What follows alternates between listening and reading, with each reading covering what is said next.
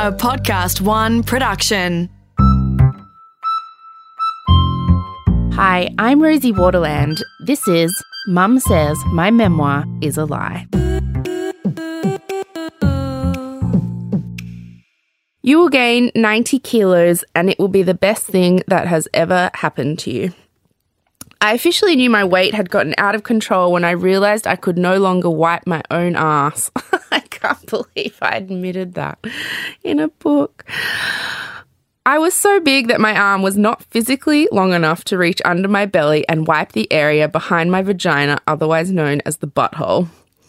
For a while, I had solved the problem by hoisting one foot up on the toilet seat.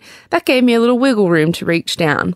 But eventually, even that wasn't enough. I had actually reached the stage where if I needed to poo, I would have to take a shower afterwards.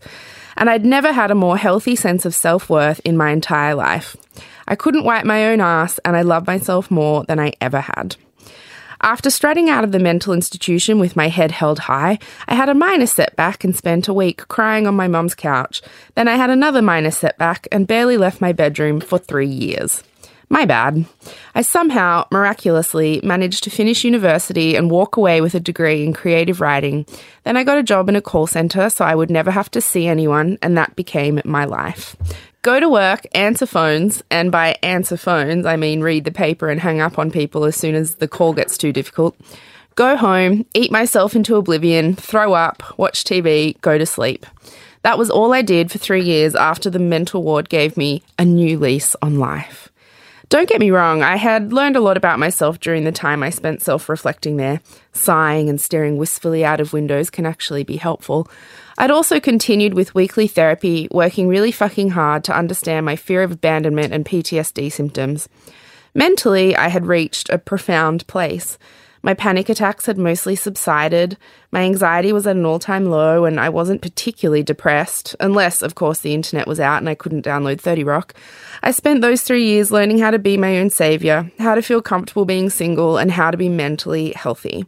But I was terrified to put any of these lessons into action. I felt like my life until that point had been one giant clusterfuck after another, and if I could just stay in my room and not rock the boat, then nothing could go wrong. I completely took myself out of the game because you can't lose if you don't play. The weight gain began pretty much straight after leaving hospital. My disordered eating and messed up attitude towards food had started back with the I'm pretending to be worried about nutrition, but really you're just getting fat talk in drama school in 2006. It was now 2013, and I'd been on a cycle of binging and purging and starving that entire time. I'd spend three days eating only apples, then I'd be so starving that I'd stuff myself to the point of exploding and vomit everywhere. Whenever I was depressed, I'd buy ice cream with ice magic and I wouldn't mess around. I'd eat an entire litre of vanilla with three bottles of topping. Then I'd spew in the empty container and hide it under my bed. There were times when I had vomit hidden in secret places all over my room. Eventually, I'd screwed around with my body so badly that I developed hypothyroidism and completely fucked up my metabolism, which meant weight was easy to put on and very difficult to take off. The kilos started piling on at a scary rate. Even with the purging, which had kept me in a chubby but still kind of attractive safe zone in the past, I was just getting bigger and bigger. Before I knew it, I had gained 90 kilos, and that was the perfect excuse to never leave my room again. I kept promising myself that I would start living my life the way I had planned three years earlier, just as soon as I got my old body back. Being fat was my new shield against the world. And trust me, when you're fat, you need a shield. I was shocked by how differently I was treated as an obese person. People treat you as if you're subhuman, particularly if you're a woman, since a woman's entire worth is almost always primarily based on her appearance. My very presence on earth seemed to offend people, particularly men. That I had the audacity to venture out in public as a fat woman really infuriated them. I was yelled at as I walked down the street, fat bitch being the most common. I was abused for taking up too much space on the bus. I was laughed at whenever I ate in public. Romantic attention was a thing of the past. I felt so stupid that I had never realized my looks played such a huge role in what people valued about me, and once they were gone, I began to seriously question whether I had anything to offer. Then I read a crappy article on the internet. I can't even remember what it was about, to be honest. Probably 27 reasons why brunette Gen Ys should get married in winter or some bullshit. And it made a bell go off in my brain. I read it over and over, finding it so hard to believe that it had ever been published. Then I just thought, you know what? I can write a million times better than that. How come I'm not published on the internet?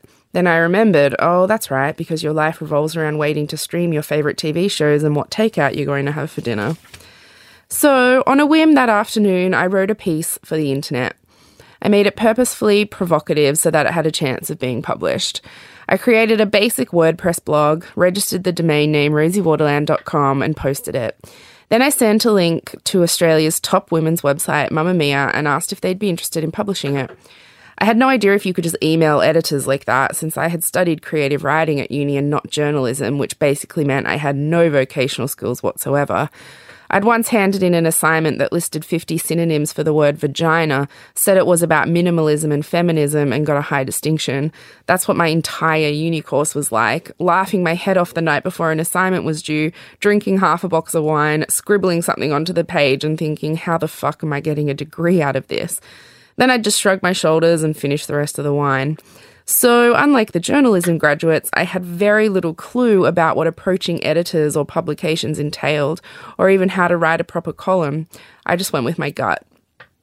That afternoon, I got an email reply from Mamamia's then managing editor, Jamila Rizvi. They loved my piece and wanted to publish it. I started to cry. I couldn't believe that I had barely dipped my toe in the water of life and already something positive had happened. This is the very first piece of mine that was ever professionally published. I once had a boyfriend who told me he thought I'd be less of a woman if I didn't want to give birth naturally. Of course, this was the same boyfriend who literally threw up a little the one time in our two year relationship I dared to fart in his presence, so in hindsight, he had some serious issues when it came to his ideas about women. I was telling him one day about my sister's experience with childbirth. She went through such excruciating pain during her labour that she still maintains with all seriousness that if someone hadn't been in the room with her the entire time, she would have jumped out the third story window.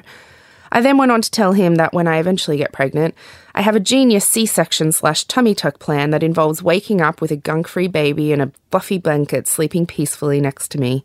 Brilliant, no? I waited for him to applaud my practical approach to childbirth. He would never want the woman he loves to be in so much physical pain that she would jump out a third story window, right? Unfortunately, the applause never came. Instead, there was some nervous laughter, followed by something along the lines of, But obviously, you want to go through it, right? I mean, jokes aside, Rosie, it's important for a woman to experience birth the proper way. Oh, God, this, he was such an asshole. He laughed, thinking I was kidding. I laughed, thinking he was kidding.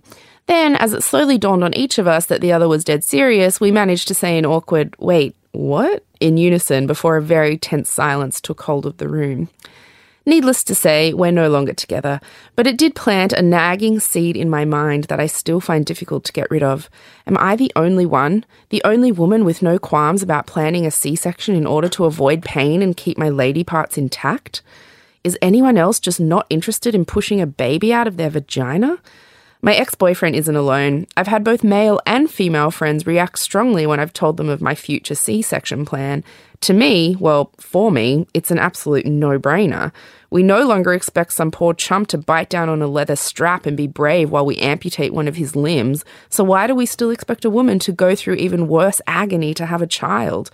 The hyperbolic rants I go on when I knock my elbow should be some indication of how I handle pain. Not well, evidently. I can't imagine myself in the throes of baby delivering. I think my birthing anxiety stems back to a book my mum left on the bottom shelf when I was in kindergarten. It was for expectant mothers and had lots of extremely graphic pictures of women with 80s haircuts and twisted faces pushing out babies. And did I mention graphic? All I knew was this thing I currently identified as wee wee was eventually going to be ripped apart while I lay with my legs in the air on some bed of excruciating pain. I'm guessing that's the reason I never associated childbirth as some kind of romantic female rite of passage. But don't get me wrong, I absolutely respect the women who do want to give birth the old fashioned way. In fact, I think any woman who gives it a go deserves some kind of prize. I know the baby should be prize enough and blah, blah, blah, but I'm thinking more an ASOS voucher. In fact, any woman who gives birth in any kind of way deserves a prize. Let's not forget the residual pain of a C section that many women love to remind me about. Even those lottery winning ladies of legend who orgasmed during childbirth had to carry the thing around for nine months. I guess the trick lies in finding a partner who has the same push values as you do. Because no matter what way a woman decides to remove an entire person from her body, that decision should be accepted with the utmost respect and enthusiasm, and absolutely no comment on your perceived notion of her level of womanhood. I may not get the appeal of pushing, you may not get the appeal of having a massive gash healing across your stomach for months just to avoid labour. Does it matter? Everyone has a thousand sleepless nights and nappies to look forward to, so what's the difference, really? I cringe a little reading it now. Oh, I cringe a lot reading that now. But all I really wanted was to make people laugh. Actually, because it was the internet and the internet is a cesspool of bored hatred trolls, it ended up making most people really angry, all of whom decided to send me an email, which I fucking loved. After that article, I sent Mamamia another and another and another. I was publishing on my blog quite frequently, and it was starting to build up a little following of its own. No doubt helped by my friend Tony tweeting things like, Justin Bieber and Selena Gomez baby? This source says so, followed by a link to my blog.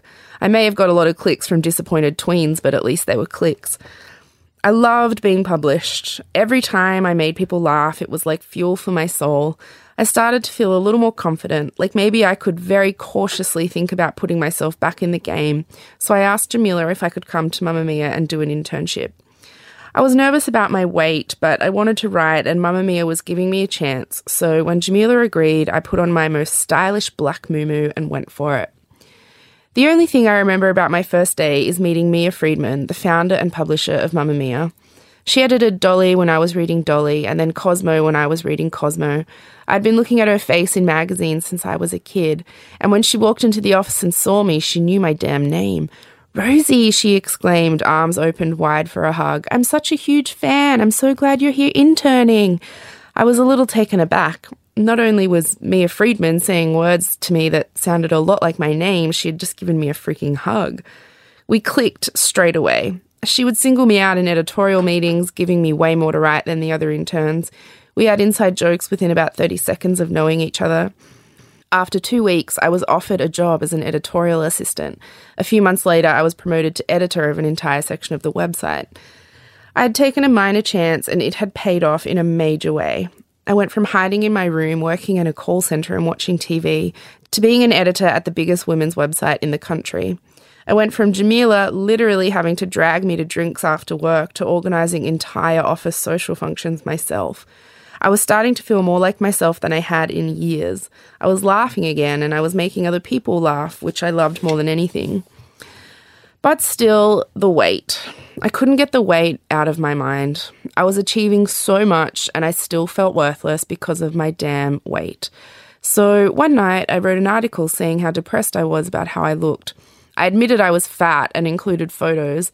I know the word admitted sounds strange because everybody who sees you obviously knows that you are, but I honestly thought that if I saw as few people as possible and covered up around the ones I couldn't avoid, nobody would ever have to know. Everybody would still think of me as the old Rosie, the thin Rosie, and in the meantime, I would lose the weight and they would be none the wiser. So, writing a piece about my obesity and the reality of how it had affected my life was a massively revealing moment for me. Having it published on Mamamia sealed the deal. I was fat, and now everybody knew.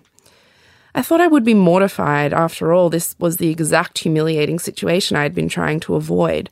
But my world didn't collapse. The majority of people weren't horrible. Old friends reached out to me and didn't mention my weight at all. I'm not sure what I was expecting, probably something like, Dear Rosie, you're massive now. Gross. Regards, your old friend Jimmy. Writing that piece and receiving such a positive reaction was like dipping my toe even further into the water of life.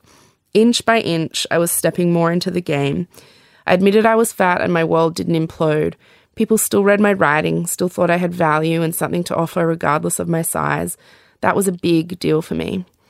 I started to have crazy thoughts like maybe I deserved to be loved and valued in spite of my weight. I decided to make loving myself the goal rather than weight loss. I began seeing an eating disorder specialist who focused on health and not size. And at that point in time, health was getting me to a place where I felt good about myself at any size. Health for me was building my self esteem, which for years had been non existent. These were difficult concepts to comprehend since women basically have it drummed into them from birth that their looks are the most important thing about them.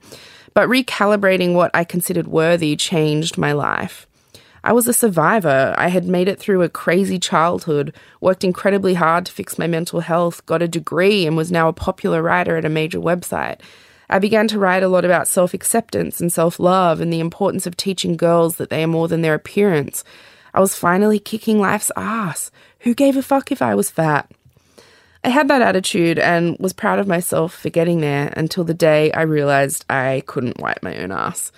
I had finally come to love myself, but nobody wants to walk around with poo residue between their bum cheeks. I'd also begun to notice that, working in media particularly, my looks were something that seemed to matter.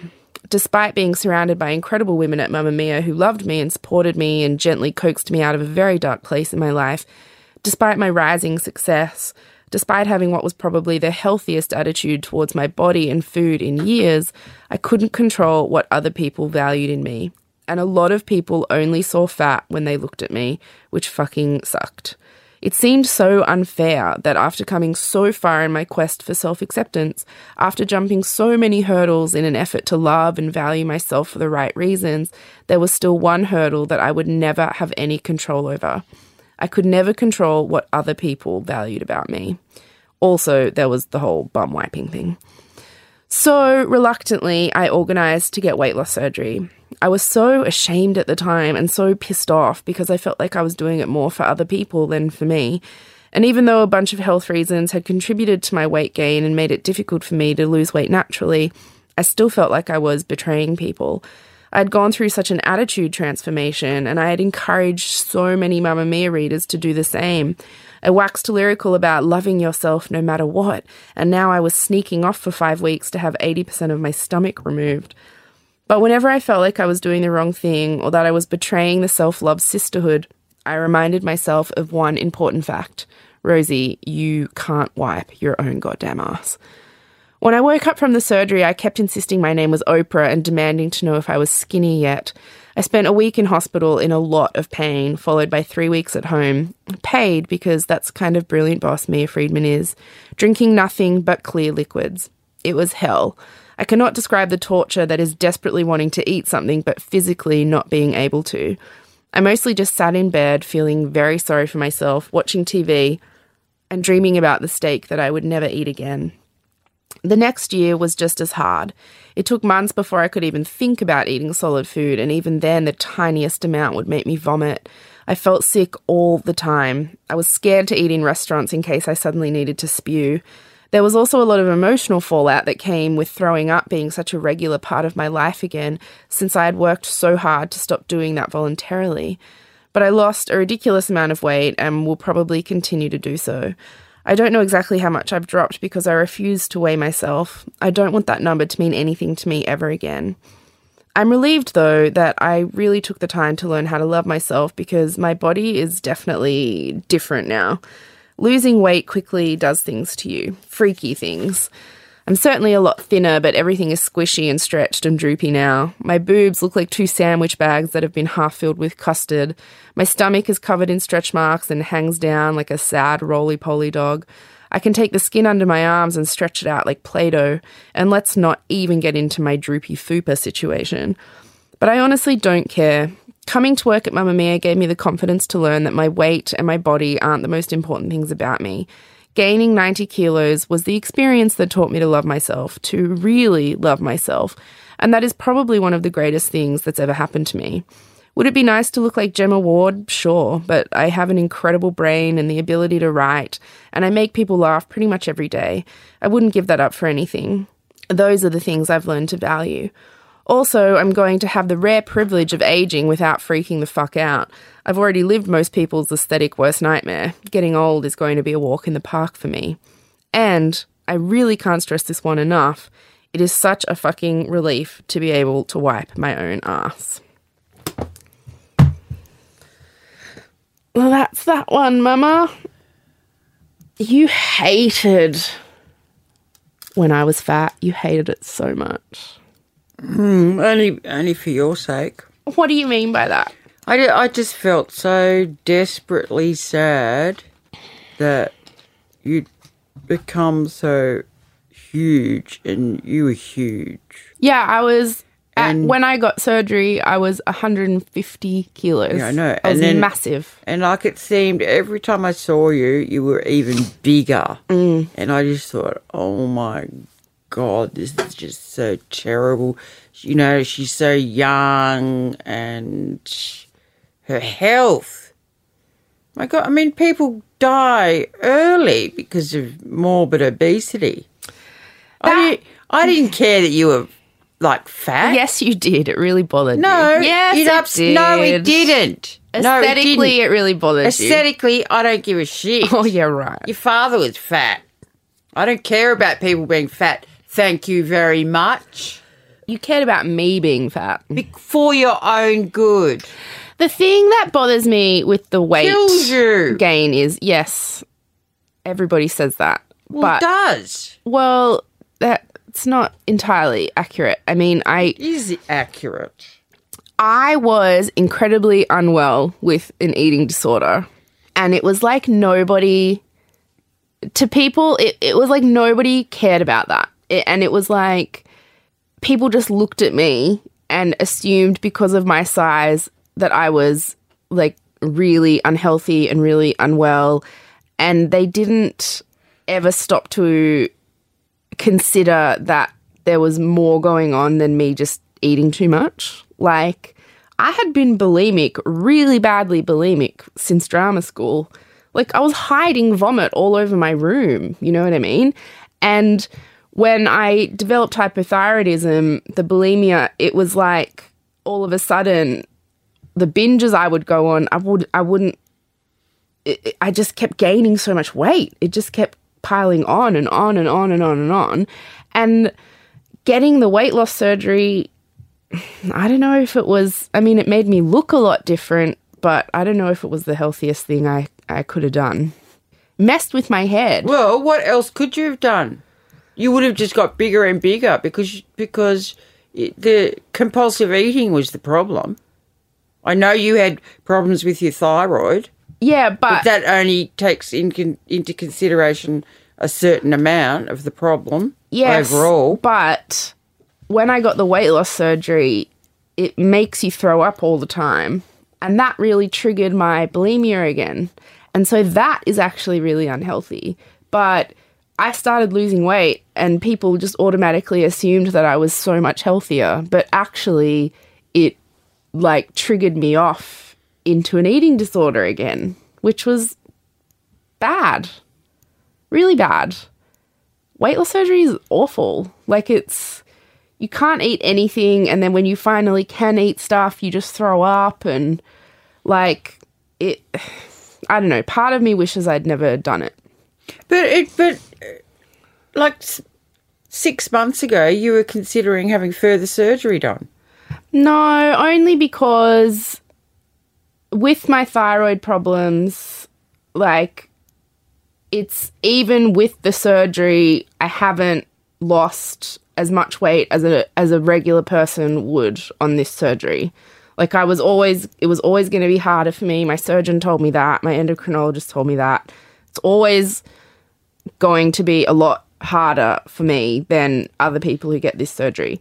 But I just I consider that not because it's like my weight is important to other people, not really to me. And that's what makes me angry about it. Like I it's like in the job that I have now and I get offered stuff on TV and I, you know, I'm in the public eye a lot and it's like it would make people more comfortable if I was a lot thinner. I'm still chubby, I'll always be chubby, but like it the weight loss surgery it just it triggered a whole bunch of eating problems and psychological eating problems that I hadn't had in a while. It just really triggered it all. How, so how is one to control those I don't know. problems? The the the bulimia when you've had the surgery. I Does don't know. It's do you- hard. so you automatically you're automatically sick if you eat too much, and you know that. So you just eat too much. Is that how it goes, or no, what- what it's happens? like you haven't I don't know when it's coming. Like sometimes I'll be eating and I'll just have like just one bite too much So you without don't realizing yeah, so- it and so- I puke. So you don't intentionally do it. So it's not No, bulimia but then. what I'm trying to no, I'm not saying what I'm trying to tell you is when you have been making yourself throw up for years Oh, it's just and you finally get a handle on that and you stop doing it. Like I finally when I was at my biggest, psychologically I was when it came to food, I was healthier than I'd ever been. Like I finally had a healthy attitude towards food. I wasn't making myself throw up anymore. And then as soon as I had the weight loss surgery, it makes you throw up so much that it just triggered that in me again. Do you do you know what I mean? yeah, no, I can understand. It must, must have been shocking. it was really hard Because, because like, throwing up, it's not a pleasant thing, is it? no, and then because it happens involuntarily mm. after you've had this surgery, I don't know, it was like something about spewing all the time re triggered that impulse in me. So then I started making myself do it again. Oh, And so that was really unhealthy. And so Yeah. I was losing all this weight, and everyone was saying, Oh my God, like you look amazing. You're so much healthier now. I'm like, You don't know that I'm healthier now. I'm actually way less healthy than what I was when I was 150 kilos because psychologically it really fucked me up. But people don't care about that. They think if you're thin, you're healthy. But it actually messed with my head really badly, that surgery. And it makes me angry that I feel like I have to do it. And that's why six months ago I was considering, because I just had a um, gastric sleeve. And six months ago I was considering getting the full gastric bypass because I was like, well, apparently that's really hard, that one. well, yeah, but because I was take just because I'm sick of like people. It's like it's all that matters to people. so you, you're still quite affected by all this. Yeah, I'm still big. I'm not as big as what I was, but I'm still big, and it's hard living this way, especially as a woman, especially in the public eye. Like, and it's hard, like talking to you when you go on and on about how like I was so unhealthy, and I try to say to people, but I'm I don't go on and on about it. I never talk about it. right talking- now. I'm saying, But we're talking about it now. I'm just saying, statistically, morbidly obese people, which you were, okay, do die very early. it just It's just a fact, Rosie. They are not healthy. You don't know that. This is what I'm trying to tell you. I was healthier then. Well, okay. Because you're not considering mental health. you're not considering okay, psychological health. They go on statistics, okay? Are you honestly quoting insurance companies? They ask. statistics They to me? are. The insurance companies ask how much you weigh when you want to get insurance from Yeah, them. that's discrimination. No, it's because they've got all the statistics and all the figures from years and years and years about death rates. They also ask you if you've ever had a mental illness, and that way, if you want to have mental health cover, your fucking insurance skyrockets.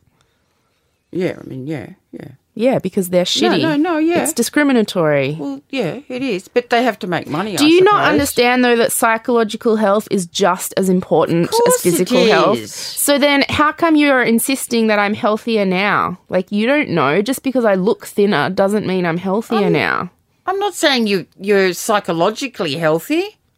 Well, that's just I'm as important though. But there is there's physical health, there's psychological And they're just as important as each other. Together, they're a combination of both, and spiritual, I suppose. And so when I lost all this weight from the surgery, everybody just assumed I was so much healthier, but they didn't take into account psychologically. you probably were feeling a bit better because you could wipe your own ass, Rosie. This makes you so angry. It doesn't make me angry. Yes, it does. I mean, yeah, I was big and I didn't want to be that big.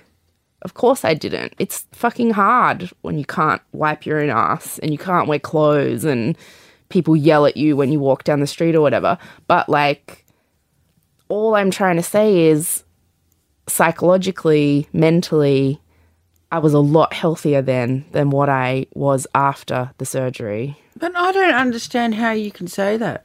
Why? Because you were binge eating. That is not normal. You admit to the fact that you were binge eating and throwing up. That is not normal. That Mm-hmm. No, is- but I that had is stopped- not a happy person, Rosanna. I had stopped doing that. In the year before I got the surgery, I'd reached a much healthier place. That's what I'm trying to say to you. I'd gone to an eating disorder specialist. I'd finally dealt with my bulimia. I finally stopped obsessing about food. I'd finally stopped doing this weird thing where I would starve myself for days and then and then just eat shit for days and hide vomit around my room. I'd stopped doing all of that for the year before the surgery. And I got to this place where I finally felt good about myself and I valued other things about myself. But I just felt like I had to get the surgery uh, for mainly for outside reasons. for other people. Yeah. And then after the surgery, I reverted back to all those food problems that I had, to all the all the bulimia came back, like, and I'd been so much mentally healthier in the year before that. So all I'm saying is, people get so like up on their high horses about how the surgery was the best thing I could have done, and I'm so much healthier now. And I try to explain to them like, I had finally gotten to a healthy place in my head when it came to my attitude towards food. I'd stopped making myself throw up. And then I had the surgery and I just started doing all of that again. And that's not healthy. Probably because you- you're more inclined to throw up with your surgery because your stomach is so tiny, and you've got to be careful with the amount you eat. That's what I'm saying. Well, it just triggers it. But it, it was, but yeah, I know, but it was automatic. It wasn't actually bulimia per se. You know what I mean? no, it wasn't, but it triggered the bulimia back. So, have you got bulimia to to this day? Yeah. Really? Yeah. Okay. Hmm. Well, And that's not healthy. no, I know it's not healthy. But I look the way people want me to look. Well, actually, I'm still not as thin as people would like, but I look different to what I did. It just, I don't know. And it's really interesting, interesting, depressing, because I was thin my whole life. Like, well, you know, I just never had a weight problem. Me, none of us have, me and my sisters. Like, none of your daughters were ever big. Um, I was never super skinny, but I was always just normal. And so I went from being thin and attractive to being very big very quickly. And I don't think a lot of people get to experience both sides of that coin. Like, uh, most people who are quite big have been big their whole lives. And Yeah, it's true. and I went from yeah, most of them haven't been like. I went from knowing how it Slim. felt to be very attractive, to have lots of romantic attention, to taking the fact that I was really pretty for granted. And then I didn't realize, and then when I got really big really quickly, I didn't realize it, it's really obvious how differently you're treated when you go from being thin to being fat. oh yeah, It's awful. People are the worst. it's like those those shows where people they have the fat suits they do experiments, social experiments Mm. with people without them and with, and how they're treated totally differently. It's, I um, remember I was so upset. You went into the city to meet Jacob Oh, when I didn't get that- into a bar. at, that nightclub, yeah. and they wouldn't let you in. Oh, that happened to me all the time. Oh my god, I was just devastated. Yeah, that happened to me Oh. all the time. This is this. That's what. It, it- I don't give a shit that, that you were fat. And then, like, It was just the way emotionally how it was for you. It was just awful. Like I just wanted to, like I don't know, Rosie. I just wanted all that to go away. It was just, te- it was just heartbreaking to me. But anyway, yeah. absolutely heartbreaking. It's like the bullying at school.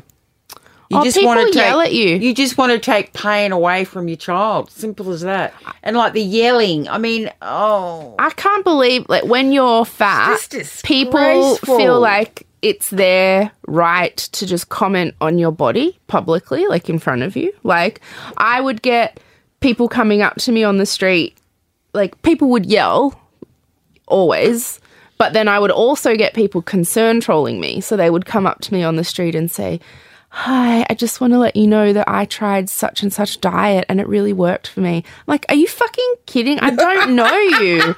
Like, what? Like, people would do that to me all the time. It's it was better than having people scream at you and abuse No, you, No, it's not. it? No, it's not actually. It's probably Well, I, It's I'd never worse go in a way. and say anything like that, but it was awful. Like I, ju- people, your body just becomes like this. I mean, as a woman, your body's essentially public property anyway. But when you're fat, people think that like it's like you're betraying them. You're betraying your role as a woman by not looking the way you're meant to look, and it makes them really angry. It that was what really surprised me is how angry I made people. Uh, They were just so angry at me for being so big, and you don't, and nobody would consider the why I was like yeah, but what you know, went they, into they do it to they do it to males as well. People have No, it's not the idea, same. It's not the same. Men's bodies are well not. the same, no, it's it? not. Oh my god, I can't believe you're even saying that. It is not the same. Men's bodies are not treated as an aesthetic commodity the way women's are. no, it's well, no, the same. I didn't. I'm not disagreeing with that, Rosanna. W- Men can be fat shamed, but I mean, basically, it is not as a bad. great a great big fat woman is thought of as asexual sort of thing. They don't fit. You're not thought of in a sexual manner. I don't think. No, you're not at all. You're not even thought of in a human manner. No, people don't I even mean. think you're a human. But a man can like you look at someone like you know Jack Black or I don't know what's his name Jonah Hill or Seth Rogen or I mean it's men are allowed to be big. And they're and they're considered attractive. They have I mean the most famous sitcom like formula of the last 20 years is of a really fat, unattractive guy having a super hot wife who puts up with him even though he's schlubby and the worst. Can you imagine that being reversed? I mean, the one episode of Girls where Lena Dunham had a weekend affair with Patrick Wilson, who's considered one of the most attractive men on the planet, people wrote entire think pieces about how that episode had to be a dream sequence because there is no way in real life he would ever have had sex with her. People could not believe that that episode was actually just her having sex with a hot guy. They were like, "No, that that episode was Lena Dunham dreaming." Bloody outrageous. Yes, it is. It is, Yeah. mother. It's terrible. It's terrible. She, she wasn't particularly large. No, she wasn't, and people still couldn't That's believe it. That's terrible. I haven't watched it. I just Oh no! I mean, I haven't watched it, and I, and I didn't read what you read. So that's terrible. this is, you know, it's just Terrible. it's Muriel. yeah but uh, i could talk about this all day honestly but i just it does upset me when people who you really love and care about don't seem to understand that your size doesn't equate to your health you are happier that i'm thinner without considering any other factors No, I, di- I what I said. you think i'm healthier because i'm thinner combination of psychological health and physical health is important. Both of them yeah they are go but hand in hand. Not just physical health by itself. But I think people would rather that So you I'm prefer it if you were huge and psychologically you were um, happier. happier. I think so. Yeah.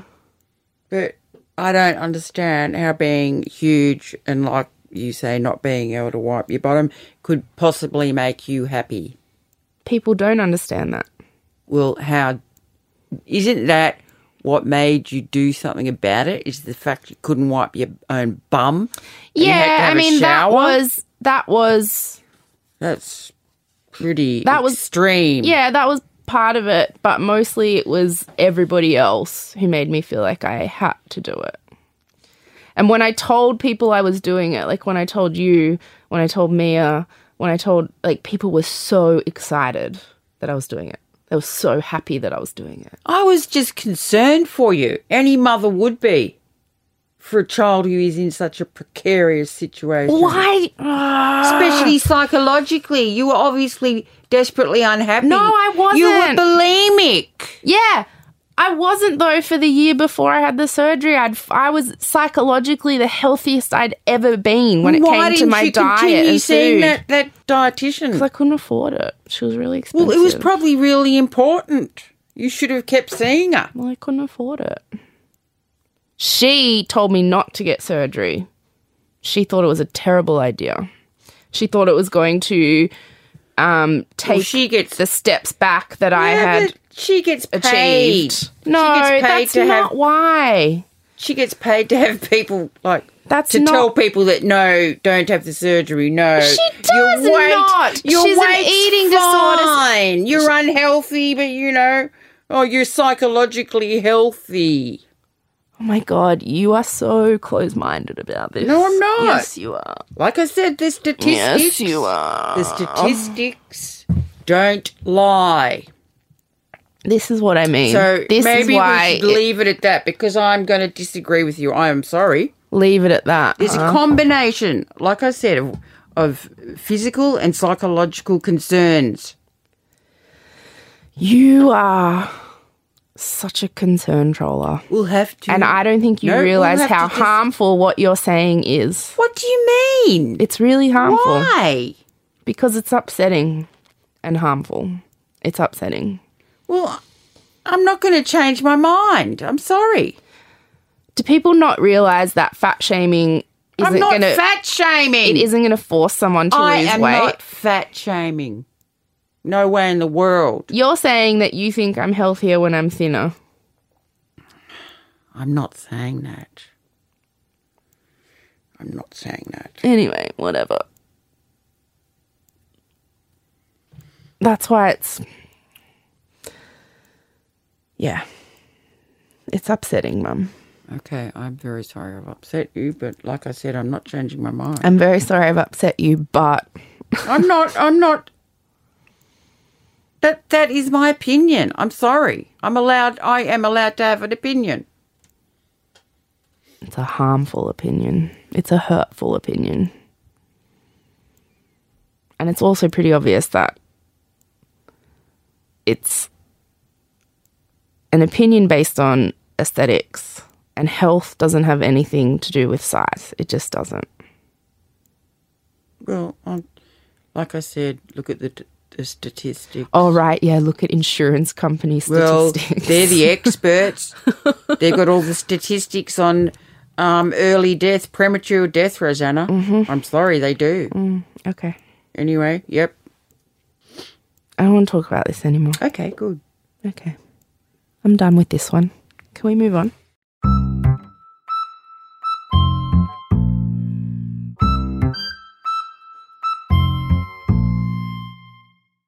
when you started your website, just just hearing you talk about that, my pride, I could just feel it like oh, welling Oh, just up now, me inside of reading me.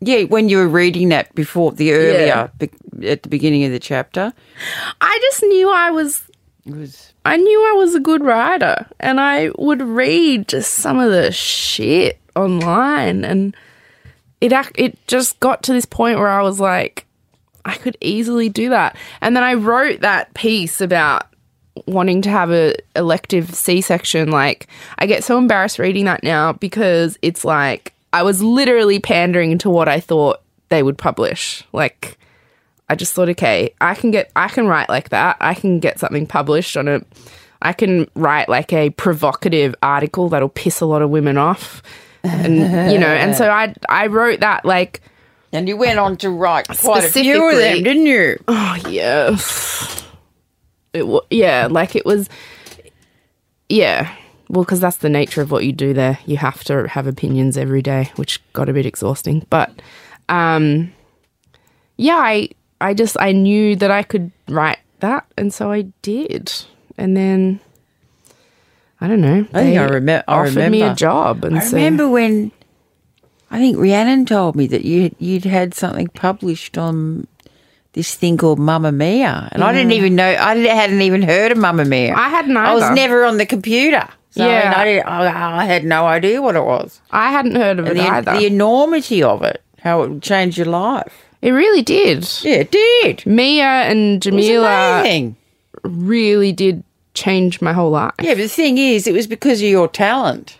Well, yeah, I know, but they saw it and they and they supported me and I was so nervous. Like I was I'd I'd literally just been in my room and working at the call center and I was like as a person I was like so shy and so and petrified of everything and like they were very um patient and understanding with me.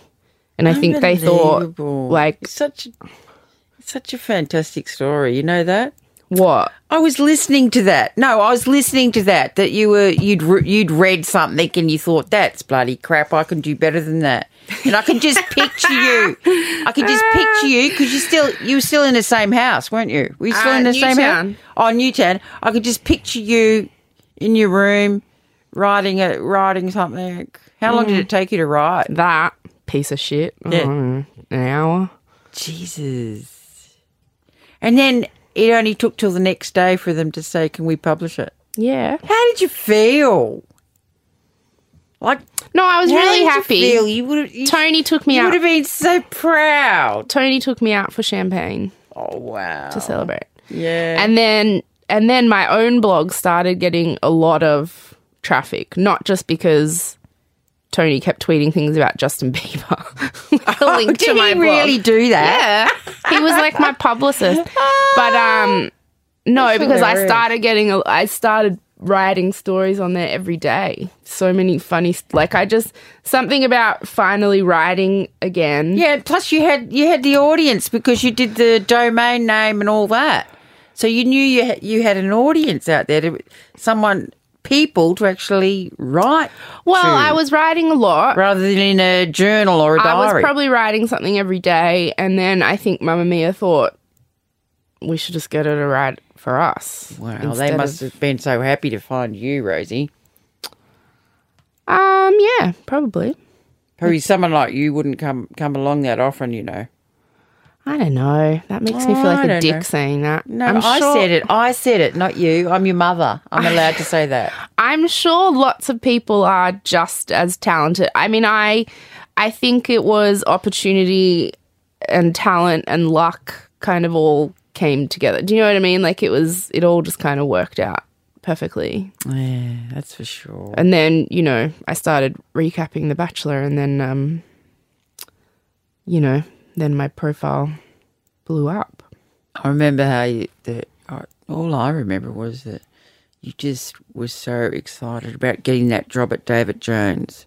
Oh yes, so I wouldn't have to work at Kmart you anymore. Wouldn't have to be at Kmart anymore. You get a job at David Jones. You were Well, so Mamamia was the very it. first job I'd ever had that wasn't in retail No, or a bar. so, yeah, no, I just remember that. And then you got that job, and you were really happy. well, and, at first I was still doing both and who is to know Mamma what, Mia what would only- open up in the next year or so? Mamamia only hired me two days a week. So at first I was working at David Jones on the other days, and then they hired me full time as an editorial assistant, and I had no idea what I was doing.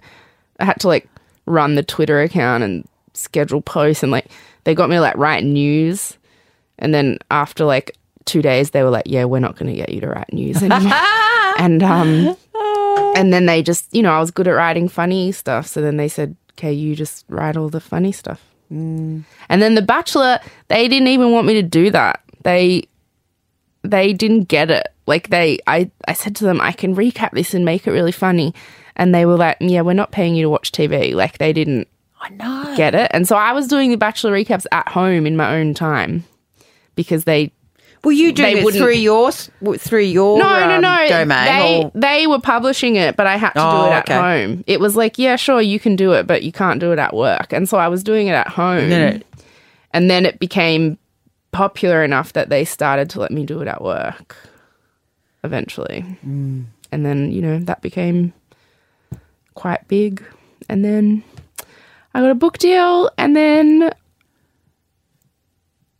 I wrote about you and now we're here doing this podcast and that's what happened. okay, It was big four, five, five years. Five years. huge. A lot changed. I literally went from working in a call center to like having my dream job. Quite quickly. It all happened very, very quickly.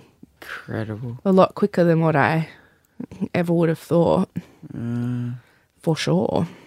And you know, now I write for TV and Such a feel good story, Rosie. It really is. No, thank God. Thank no. Anyway, thank God for Mamamia because this allowed you to Yeah, I'll always be to show your talent. I'll always be so grateful for my time there and the opportunity they gave me. I mean, it launched my career working there. It really did.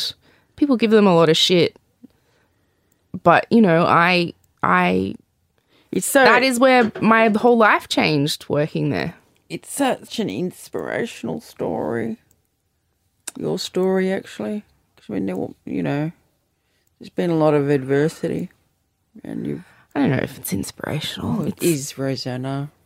well, I'm You don't see it that way because it's like your, it's your life, but from what I see, it is an Thanks, Mum. inspiring story to a lot of women out there. Thanks, Mum. I love you, darling. Thanks, Mum. You gonna read my second book or what? I'll get round to it. I'm, I like to save things up that you know to so they last longer. So I haven't read the book yet. Yeah, right. Rosie, it's true. You think it's sad? It's why actually a funny book, Mum. Yeah, I know. I've got to. I've got to get. I'm. I'm going to get round to it very soon. Like soon. it's about Tony, but it's still funny. I'm going to get round to it very, very soon.